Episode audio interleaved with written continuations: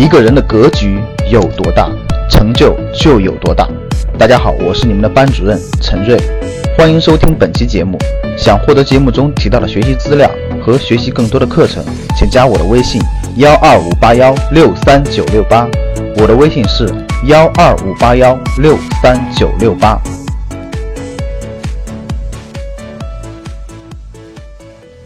还记得之前有人跟我提到个例子，有一个人非常喜欢吃酸辣土豆丝，为了吃到自己曾经吃到过最好的酸辣土豆丝，他花了一个月的时间，一日三餐，餐餐都去做酸辣土豆丝，最终找到了最好吃的配方。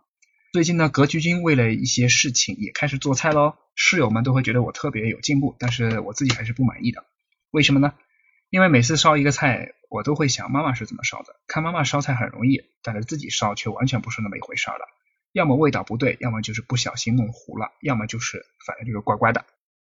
不知道是不是和卖油翁一样，我亦无他，唯手熟耳。妈妈也是在一次一次的尝试之后，才会找到后面很快烧出一桌好菜的秘方的。因为熟练，所以胸有成竹。闲暇无事时呢，我会一个人静静的思考。人们常常说电视剧源于生活，高于生活，而投资的艺术也是如此，来自于生活，高于的是人性。似乎和烧菜也一样，需要时间，需要练习。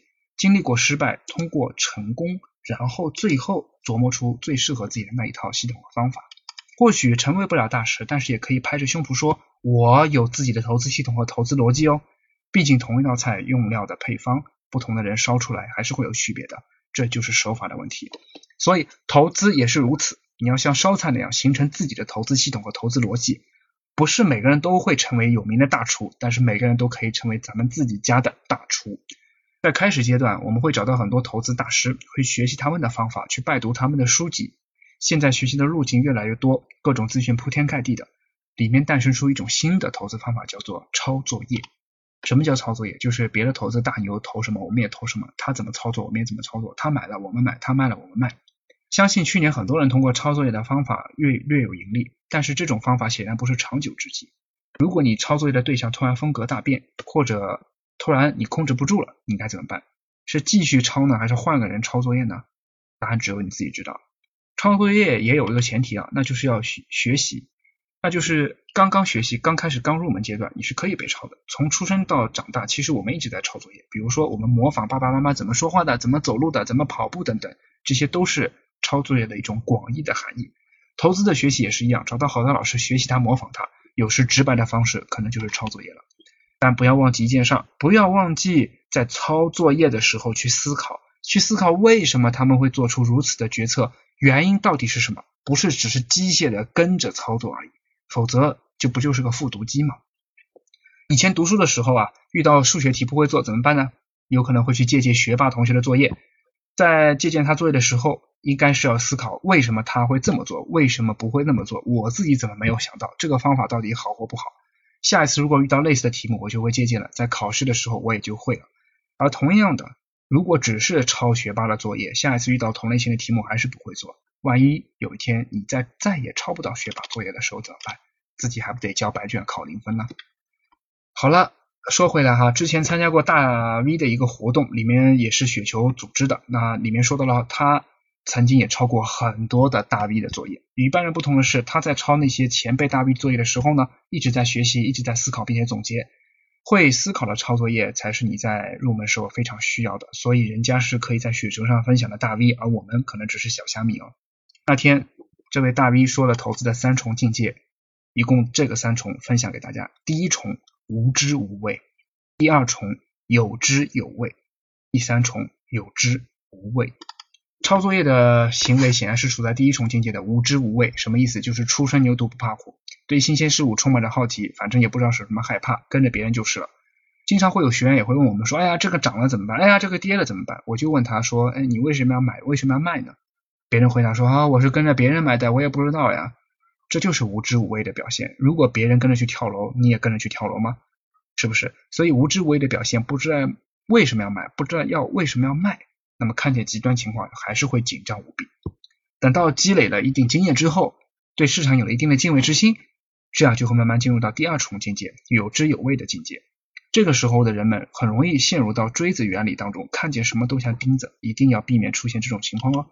对于市场敬畏是需要的，千万不要觉得自己学习后就无敌了，也不要因为说我能预测什么而知道下一秒能做什么。而你、我们、你、我，所有人都能做的就是一点点提高自己的承受能力。每一次决策前问自己一句：这是我经过思考后得出来的结论吗？我会不会后悔呢？也不要因为害怕就畏手畏脚，该尝试的还是要去要尝试。投资中的坑，该跳的其实一个都少不了，该你经历的迟早都会来，不要害怕面对现实。人生都是如此，何况投资只是你人生当中的一小部分而已。第三重境界，有知无畏，在我看来，这是投资的一大进步。有知对于投资这件事情已经了然于于胸，无所谓了。无畏呢，因为有了自己的投资系统和投资逻辑，就在自己的能力圈内，不出圈。因为笃定，因为了然于如胸，所以无畏。不是好高骛远那种啊，而是唐僧在悟空给他画的圈里面，只要不出圈，就会非常安全。人呢，都是有贪念的，很容易受到诱惑，一不小心就离开了自己能力圈。比如说，说好只投资某一些特殊行业的特殊公司的，结果一看到数字货币特别的爆发，就立刻跳出了曾经给自己规划好的这个投资范围。唐僧出圈了，他遇上了危险的妖怪。我们出圈了，危险可比这个小说里面大多了。